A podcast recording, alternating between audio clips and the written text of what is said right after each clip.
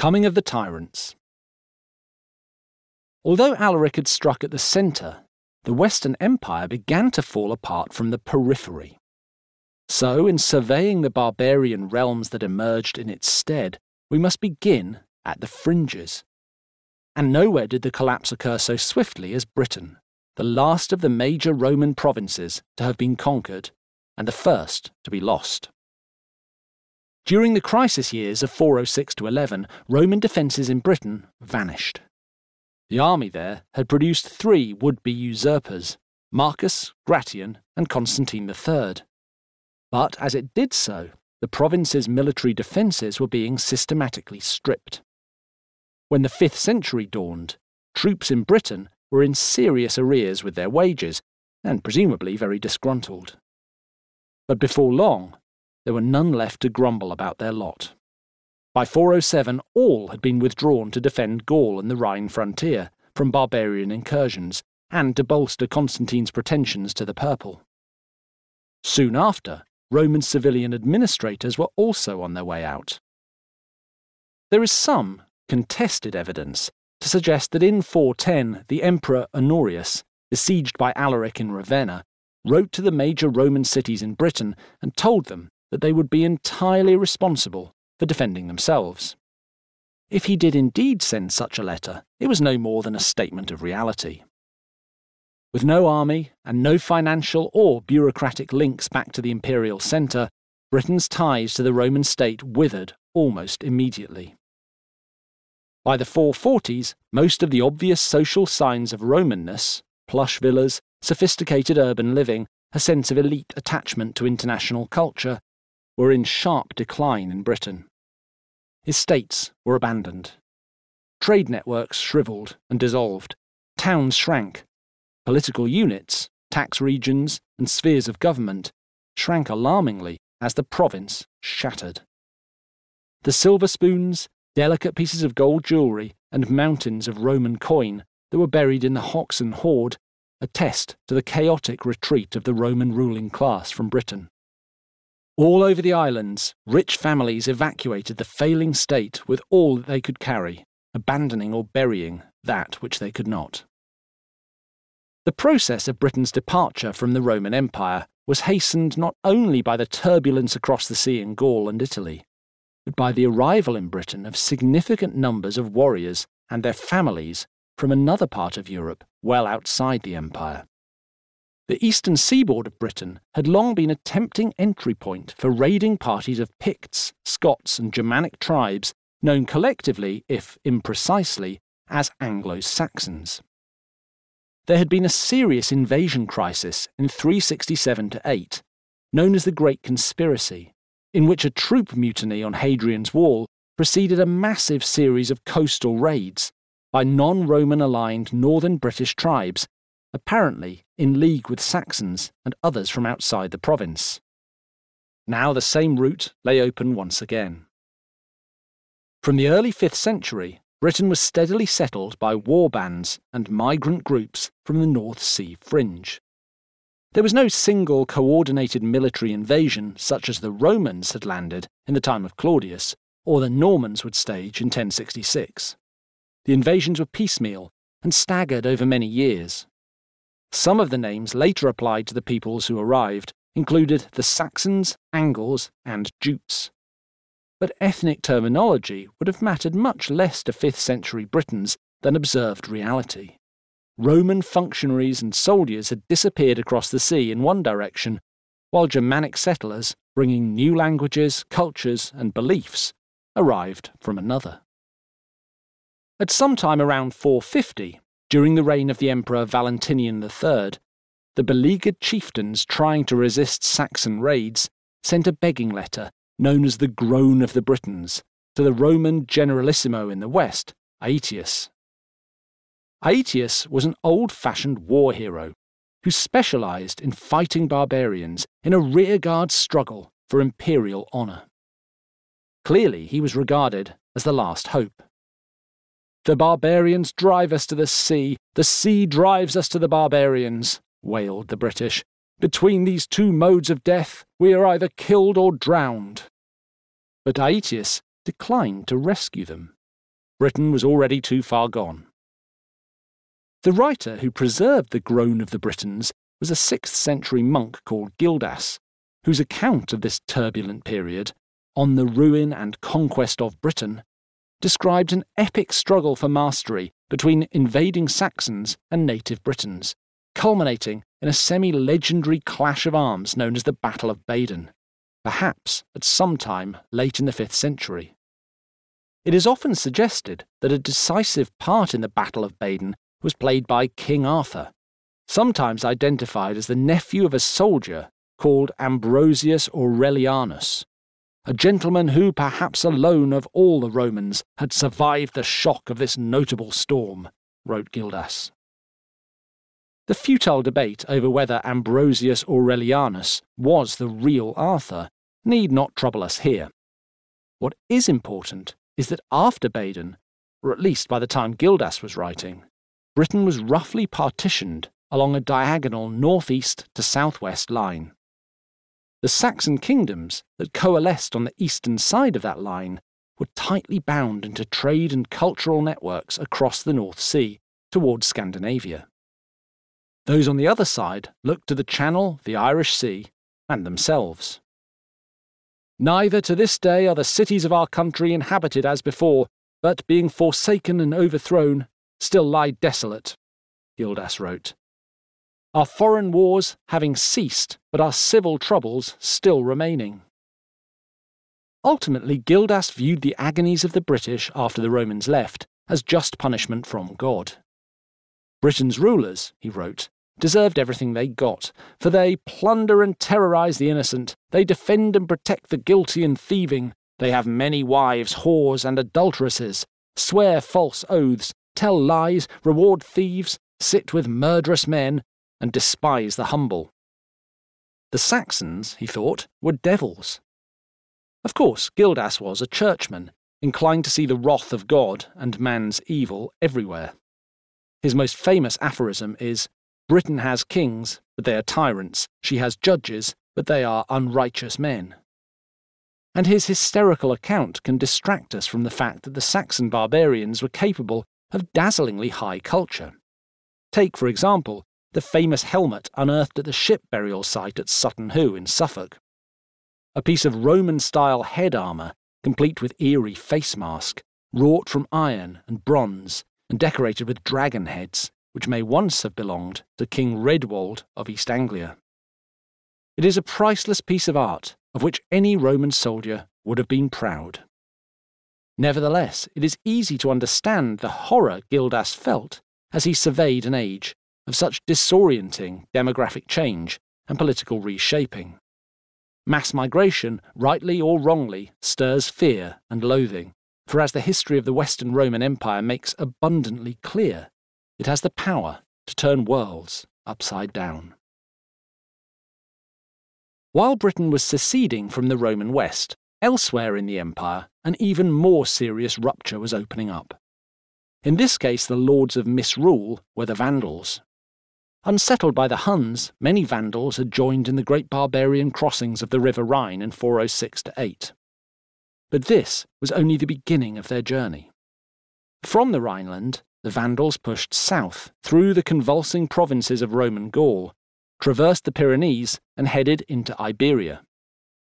As they travelled, they fought against other barbarian tribes, including the Visigoths and the Suevi, whom they battled to a standstill at the rich and powerful city of Merida in 428. Then they moved on towards the southern tip of the peninsula.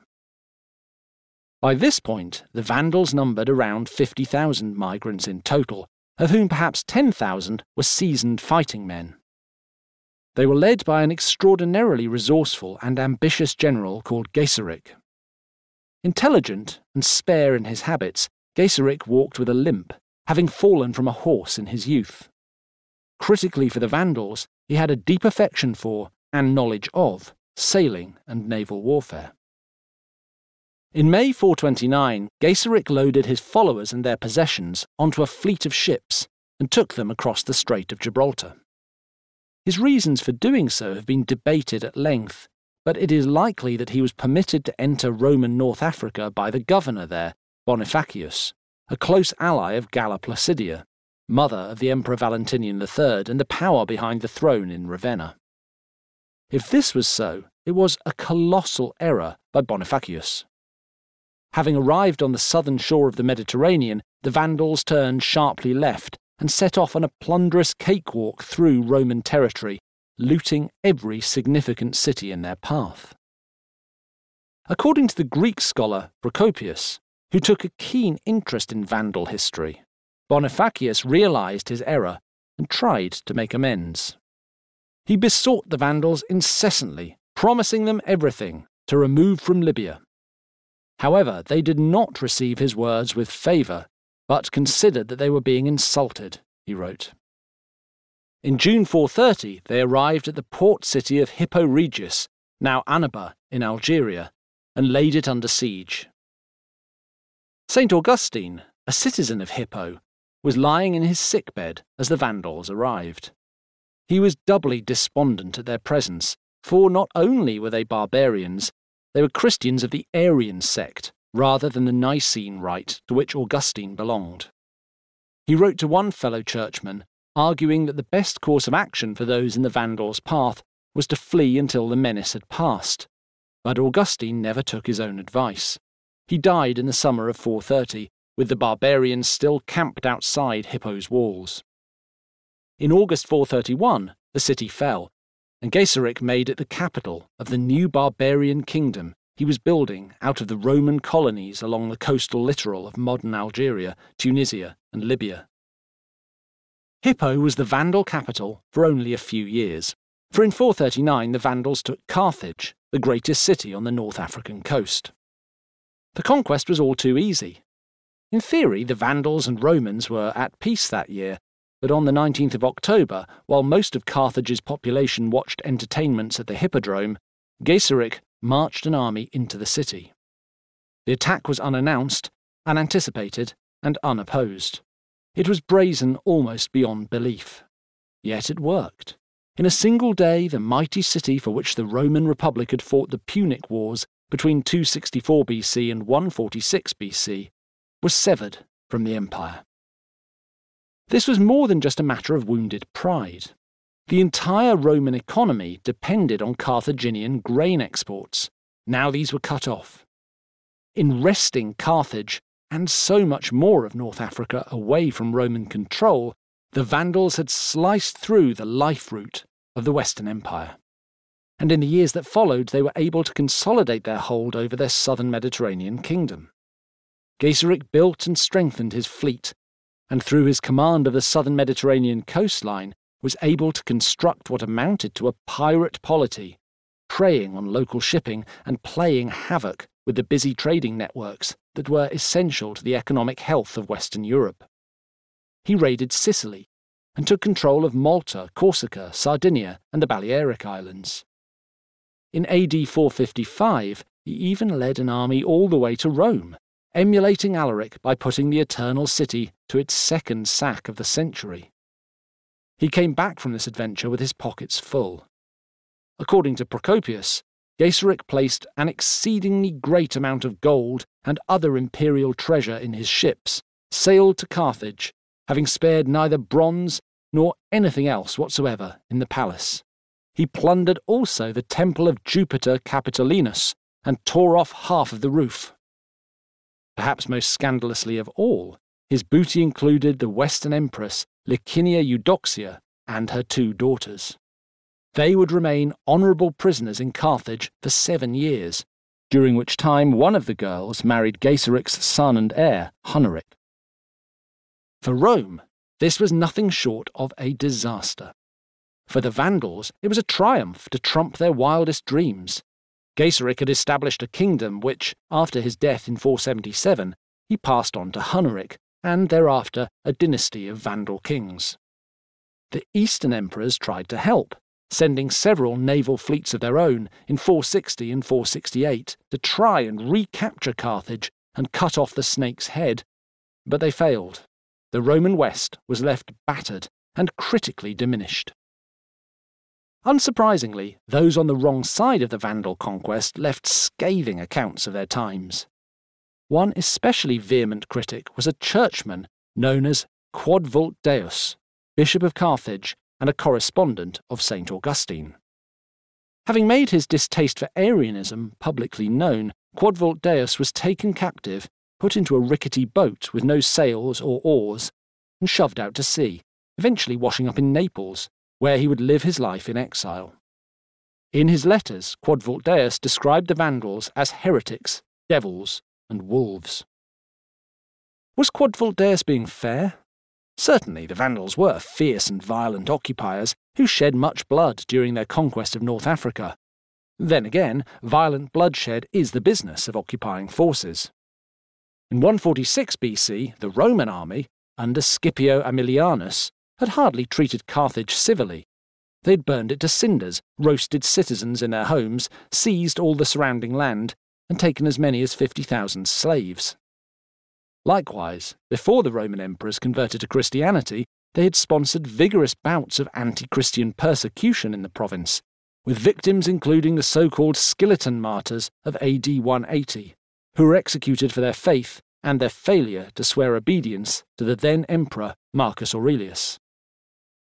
The Vandals were unflinchingly severe in persecuting Nicene Christians but even so, there was nothing intrinsically barbaric in the violence that engulfed North Africa under the Vandals. This was simply the way of the world. Indeed, we might go further, for there is some evidence to suggest that the Vandal kingdom in North Africa was far from a land of pirates and demons, but actually a fairly stable polity, whose rulers were by no means seen by everyone as tyrants. Although the Vandals cut off the vital grain supply chain between Carthage and Rome, there was not a total economic blockade. Shipments of popular redware pottery continued across the Mediterranean. The Vandals minted their own imperial style coins and evidently got along well enough with the local population, who vastly outnumbered them, to stave off popular revolt. They do not seem to have disrupted the internal mechanisms of Roman government, and surviving Vandal era mosaics hint at a fine and luxurious material culture. One piece, today on display in the British Museum, but originally unearthed at Bordj Djedid, depicts a North African horseman riding away from a large walled city. Even Procopius, who wrote in detail about the Vandals and their relations with Rome, admitted that these barbarians knew how to live. His account is worth quoting at length. For of all the nations which we know, that of the Vandals is the most luxurious. For the Vandals, since the time when they gained possession of Libya, used to indulge in baths, all of them, every day, and enjoyed a table abounding in all things, the sweetest and best that the earth and sea produce. And they wore gold very generally, and clothed themselves in silks, and passed their time, thus dressed, in theatres and hippodromes, and in other pleasurable pursuits, and above all else in hunting. And they had dancers and mimes, and all other things to hear and see which are of a musical nature or otherwise merit attention among men. And the most of them dwelt in parks, which were well supplied with water and trees, and they had great numbers of banquets, and all manner of sexual pleasures were in great vogue among them. The Vandals did not have very long to live in this state of heightened sensuality and sexual freedom, as we shall discover, but while they did, it seems that they affected to be more Roman than the Romans whose empire they had, to use the modern idiom, vandalized. From Attila to Odoacer. At any time since the end of the Punic Wars, losing Carthage and suffering the emergence of a new and destabilizing kingdom in North Africa would have been a grave problem for the Roman West. In the middle of the 5th century, it was all the more so, because at exactly the same time, the emperors in Ravenna were forced to deal with the emergence of another rival state on a vulnerable frontier. This was the short lived but disruptive kingdom of Attila the Hun.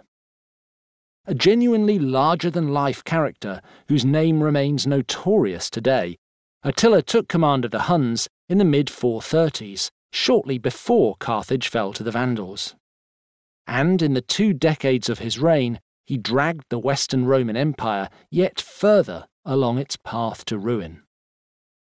According to the Greek diplomat and historian Priscus, Attila was a short man with a flat nose and thin eyes set within a large, swarthy face. His thin beard was speckled grey, and he carried himself proudly among his courtiers, rolling his eyes here and there, so the power of his proud spirit appeared in his body's movement. He was a considered, self possessed leader, but if provoked could be fierce. He was a man born to shake the nations, the scourge of the world, thought Priscus, remarking that Attila's reputation alone was enough to terrify most men. The Western Emperor Valentinian III went further. To him, Attila was a universal despot who wishes to enslave the whole earth. He requires no reason for battle, but thinks whatever he does is justified. He deserves everyone's hatred. Attila was born in the first decade of the 5th century, the son of a Hunnic leader called Rua, who died in 435, supposedly when he was struck by lightning. By then, the Huns had already been active from the Caucasus to the Hungarian plain for two generations, but once Attila reached adulthood, they were no longer entirely itinerant nomads. Their tribes had become established across an area that sprawled from the Rhineland to the Black Sea. They had started to follow the rule of a single dynasty, whose royal court was semi sedentary and located in a suite of buildings, rather than around the saddle of the king, wherever he might happen to be. The heart of the Hunnic realm was the great Hungarian plain, the only grassland in Europe large enough to feed the enormous numbers of horses on which the Hunnic war machine relied. But, as Valentinian observed, the plain alone was not enough for the Huns. Their political system was rooted in forcing other groups to submit to their mastery, rather than acquiring fixed parcels of territory.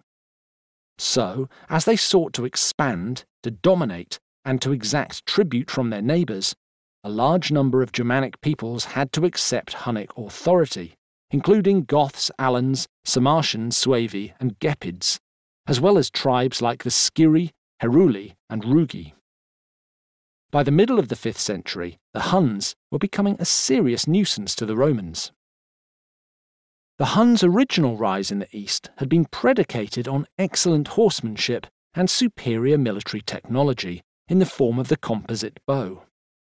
These gave huge tactical field advantage over the nomadic peoples they drove before them, but was of less use against imperial powers whose people occupied walled cities and whose troops commanded timber or stone built fortresses. However, at around the time of Attila's accession, the Huns added to their armoury a critical new technological skill siege engineering. Although they could not match the resources of the great powers whose lands they neighboured, principally the Sassanid Persians and Romans, they posed a very serious danger. They could stage campaigns far more devastating than mere horseback raids, for when they captured cities, the Huns could take hundreds or thousands of captives at a time, to be driven back into Hunnic territory and either enslaved or ransomed at high cost. In the early 5th century, there were long periods when the Huns entered partnerships with the Roman army, selling their military prowess as mercenaries. But during the 440s, Attila began to send missions against eastern Roman cities. His riders and siege engineers left towns like Belgrade, Singidunum, Nish, Naissus, and Sofia, Serdica, smouldering, with dead bodies heaped in the streets and live ones led away in prisoner columns. Huge areas were depopulated, particularly in the Balkans, where it is possible that Attila took between 100,000 and 200,000 prisoners in total. His price for peace was gold, and a lot of it. In particularly lucrative years, Attila and his troops earned as much as £9,000 of Roman gold, in private ransoms and official settlements for peace, comfortably more than the tax revenue of many Roman provinces during peacetime.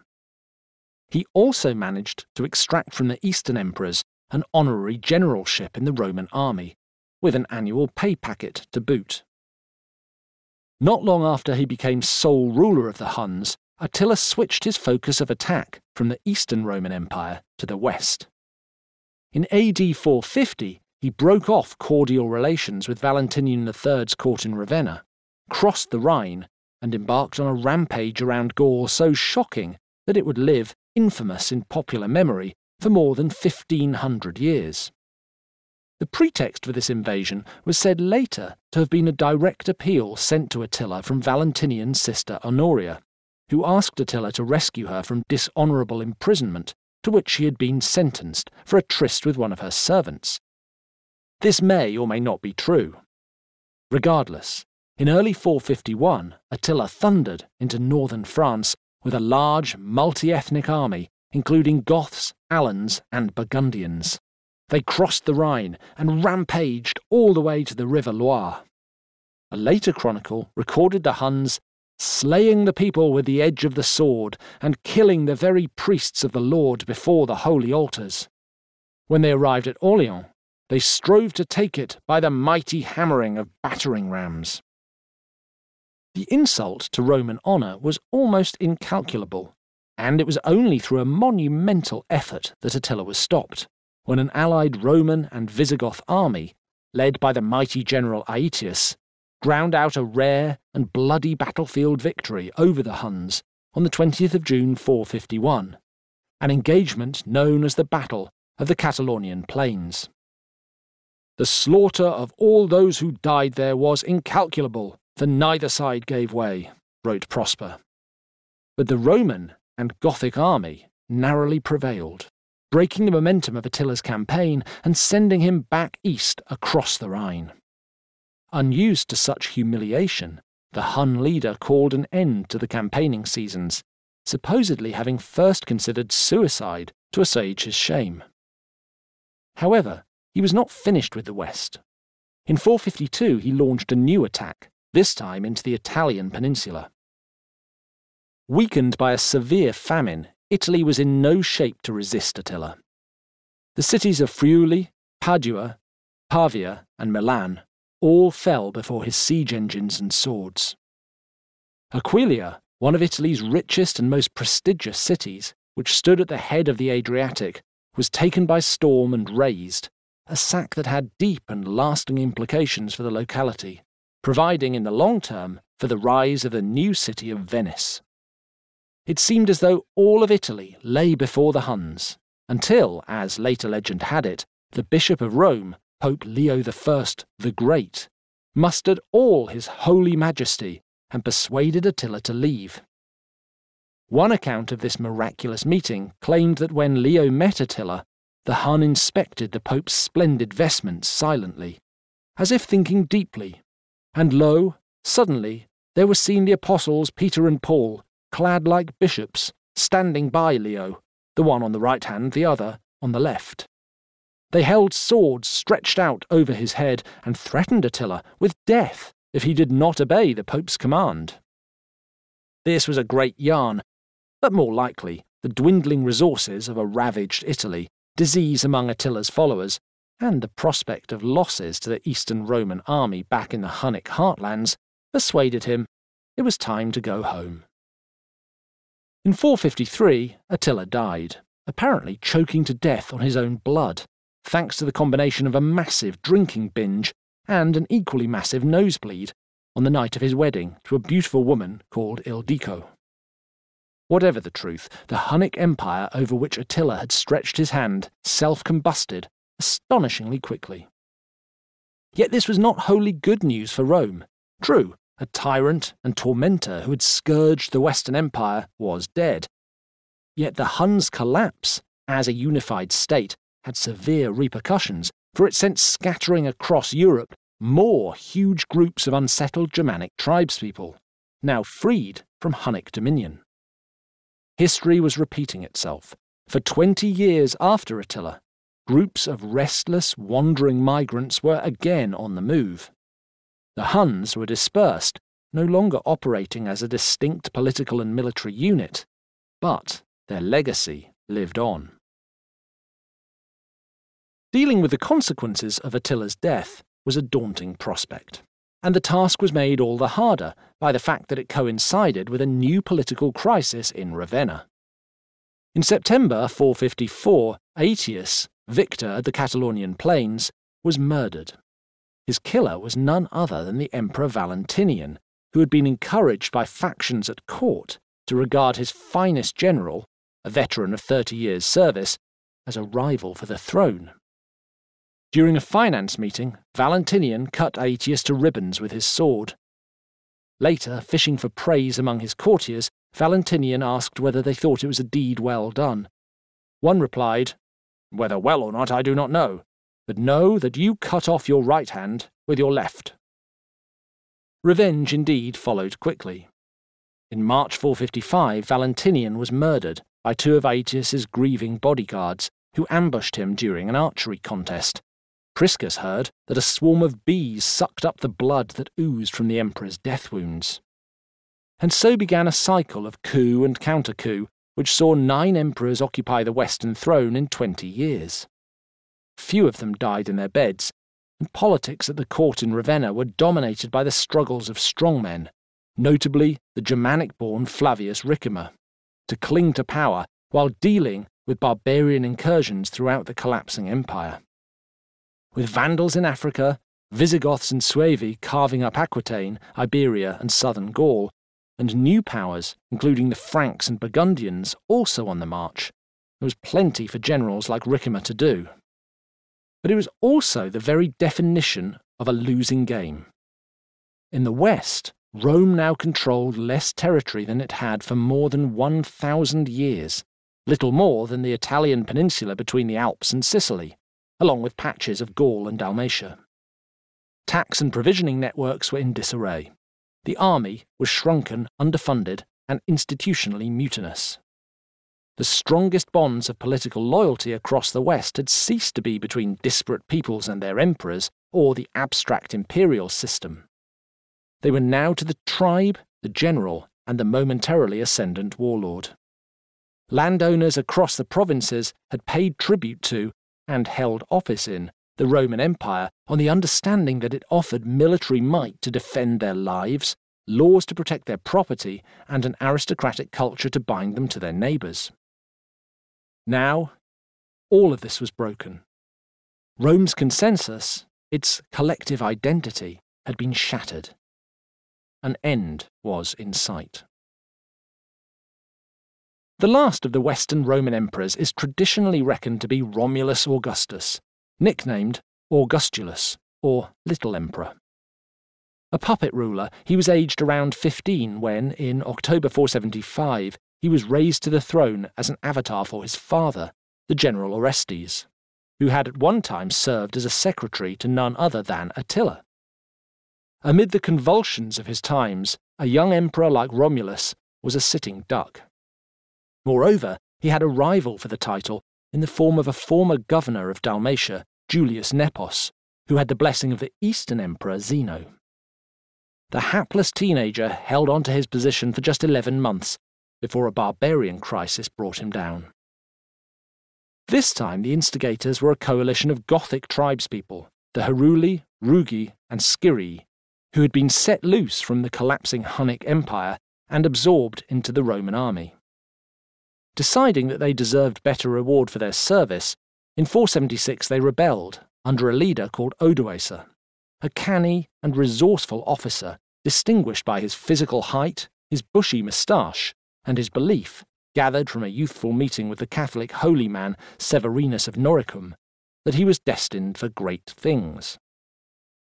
In 476, Odoacer marched a sizable body of troops against Ravenna. On the 2nd of September, they defeated Romulus Augustulus's father, Orestes, in battle at Pavia and executed him. Two days later, the 16 year old emperor was forced to abdicate and sent off to live out his retirement with relatives. Now, in his place, Odoacer ruled Italy, not as an emperor, but a king, Rex.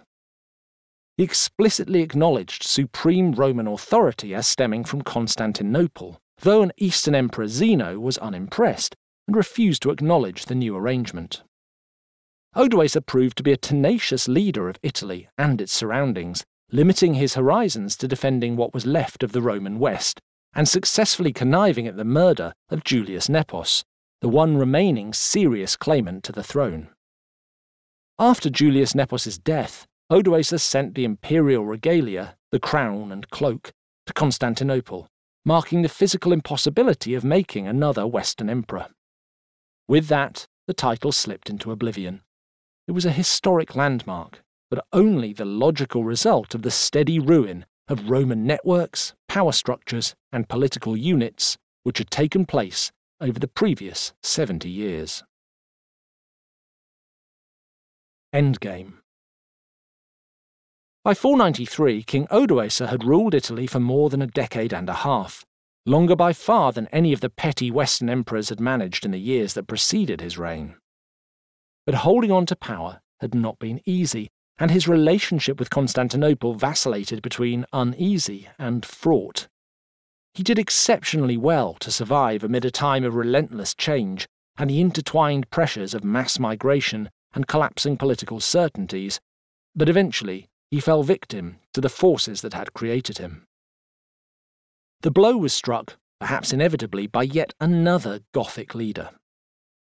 By the end of the 5th century, Goths of various flavours could be found all over Europe. The Visigoths, the branch who had originally stormed Rome in 410 under the command of Alaric, had energetically established a kingdom with its capital at Toulouse. At its maximum extent, their rule ran from the River Loire in central France all the way to the southern tip of Iberia. Far to the east of them, in the Balkans, roamed the other significant branch of the Goths, a loose federation of many Germanic tribes known as the Ostrogoths. At the end of the 5th century, their leader was Theodoric Amal.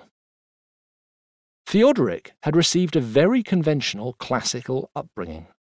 He was born to a leading Gothic family within the Hunnic Empire at around the time of Attila's death in 454. However, around the time of the Huns' implosion, Theodoric, aged around seven, was sent to Constantinople. He was officially a hostage, a human guarantor of peace terms between the Eastern Emperor and the Ostrogoths. But during his time in the capital, Theodoric received an elite education which moulded him into a literate, cultured young aristocrat, barbarian born, but otherwise roundly Romanized. When he was about 16, Theodoric's time in Constantinople drew to a close. He returned to his Ostrogothic people and by the 470s he had risen to become their king. At first, this brought him into conflict with a rival from another Gothic tribal group, Theodoric Strabo, the Squinter, whom he defeated and killed.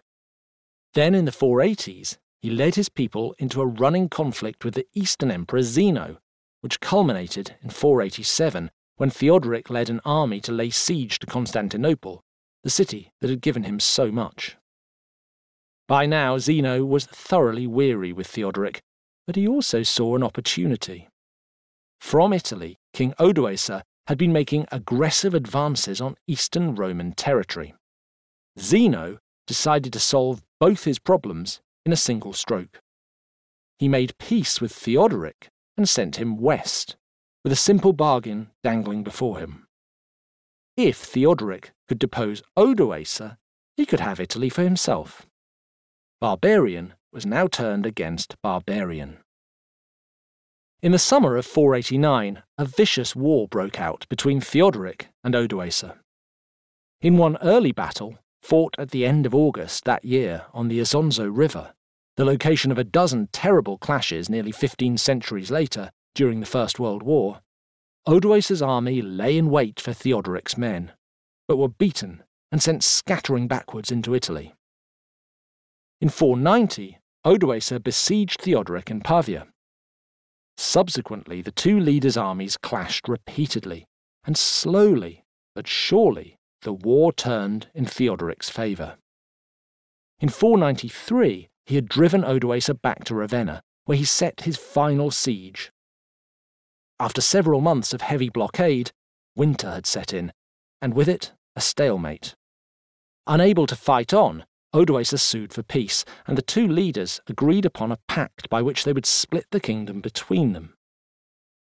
On the 15th of March 493, a grand banquet was assembled to celebrate this happy end to a grueling war. It would be the last banquet Odoacer ever tasted. As Odoacer sat at the feast, he was seized by Theodoric's men. Ambushed and outnumbered, he could not defend himself, only watch in horror as Theodoric advanced on him with his sword drawn. Theodoric leaped forward and struck Odoacer on the collarbone with his sword, while Odoacer cried out, Where is God? recorded a later Greek historian called John of Antioch. The blow was mortal, for it pierced Odoacer's body through to the lower part of the back. Theodoric sneered at his fallen rival. This scoundrel does not even have a bone in his body. Then he and his henchmen headed out into Ravenna to hunt and kill Odoacer's family and associates. In a matter of hours, the coup was complete. It had taken him three and a half years, but Theodoric was now king of Italy. After 493, the Ostrogoths settled around Ravenna and several other northern Italian cities, and over the following three decades, Theodoric undertook an audacious new program of state building, following in the grandest Roman traditions. His campaigns in Italy had been relentless, and his final seizure of the throne bloody and ruthless. But Theodoric had no intention of a further bloodletting among an already beleaguered Italian elite.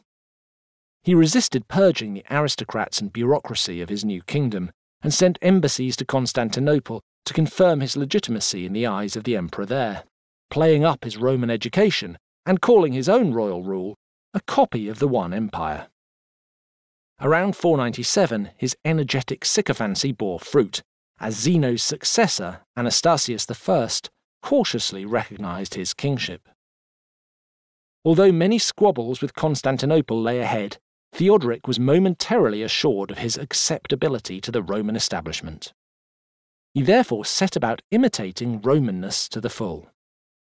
Although an Arian Christian, he made strenuous efforts to accommodate and respect the Nicene bishops and Church of Rome. He emphasized obedience to Roman law codes rather than issuing his own, as was the practice in many of the nascent barbarian states of the West, not least the kingdoms of the Franks and Burgundians. Through military campaigns and marriage alliances, he secured peace with the Vandals of North Africa and established close political ties with the sprawling kingdom of the Visigoths, where in 511 he imposed his own king, his grandson, Amalric, assembling a huge pan Gothic kingdom which extended from the Atlantic Ocean to the Adriatic Sea. Theodoric was destined for the sobriquet the Great, and he lived his life like he knew it. In showpiece cities, such as his capital, Ravenna, he spent prodigiously on defensive walls, grand palaces, basilicas, mausoleums, and public works, decorated by master craftsmen. A visit even today to Ravenna reveals the stunning artistic vision of the Ostrogothic king. The mosaic decorations in the Basilica of Sant'Apollinare Nuovo, much of which was created under Theodoric's commission, are breathtaking. These and other monuments in the city, including Theodoric's mausoleum, stand testament to the surprising glory of the new barbarian era. Theodoric self consciously styled his kingship on the model of the late Roman emperors, but his was not a Roman empire. Across the West, things had changed forever. No matter how magnificently and conventionally Theodoric comported himself, and notwithstanding the fact that he reigned for more than thirty years, by the time the Ostrogoth king died in AD 526, the world had shifted radically. Not only had the ethnic identities of rulers and landowners changed, so had their political horizons and the systems of government. The empire lived on in Constantinople, where many new challenges, new religions, new technologies, new networks, and new diseases would remould it during the centuries to come. But in the West, kings and kingdoms were rapidly supplanting emperors and empires, ushering in an age that will, when we turn to it again, look more recognizably medieval than the world of wandering barbarians and child emperors has thus far. What a strange, lurching time it had been in the century and a bit since the Huns had crossed the Volga in 370. Everything had been turned upside down, heaved into motion through the irresistible power of climatic fluctuation and human migration, allied to the usual random historical movers of chance, ambition, and individual agency. For those at the time, life could seem bewildering, and it is perhaps not surprising that writers of the 4th, 5th, and 6th centuries turned to a metaphor that would prove wildly popular throughout the medieval West that of Fortune's wheel. Ammianus Marcellinus had seen events in the 4th century in this way, and so too did another notable author at the other end of the period, who lived and worked under Theodoric in Ravenna. Anicius Manlius Severinus Boethius, usually just Boethius, was born to a well bred Roman family in Italy the year before the last Western emperor, young Romulus Augustulus, was turfed out of office by Odoacer. Boethius had a brilliant mind and impeccably aristocratic credentials, and by the age of 25 he had become a senator in Theodoric's mock Roman kingdom. A quarter century later, in 522, Boethius, now middle aged, had risen to the highest rank in the government bureaucracy, that of Magister Officiorum. But from such a height, it was a long way to fall. In 523, Theodoric was nearing the end of his life, and trouble was afoot in his kingdom. Tension had arisen with the Eastern Emperor Justin I, and rumours dogged the Senate of traitors there who were in contact with Constantinople. During a heated debate on the matter, Boethius found himself accused of shielding enemies of the state. As a result, he was arrested, imprisoned, tried, and sentenced to death. Throughout his life, Boethius had written on a wide range of subjects. His interests included mathematics, music, philosophy, and theology. But he composed his most famous work in jail while awaiting execution for his crimes. The Consolation of Philosophy attempted to place earthly troubles in a divine context. Written in the form of a dialogue between Boethius and Lady Philosophy, it asked its readers to accept that there were higher powers at work behind the vicissitudes of man's fleeting life. In the course of his musings, he turned to the notion of fortune's wheel. So now you have committed yourself to the rule of fortune, you must acquiesce in her ways, he wrote. If you are trying to stop her wheel from turning, you are of all men the most obtuse.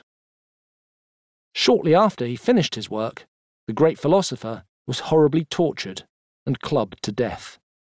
Within two years, the great Ostrogothic king Theodoric had also breathed his last. Ahead of them, a strange new world was opening up.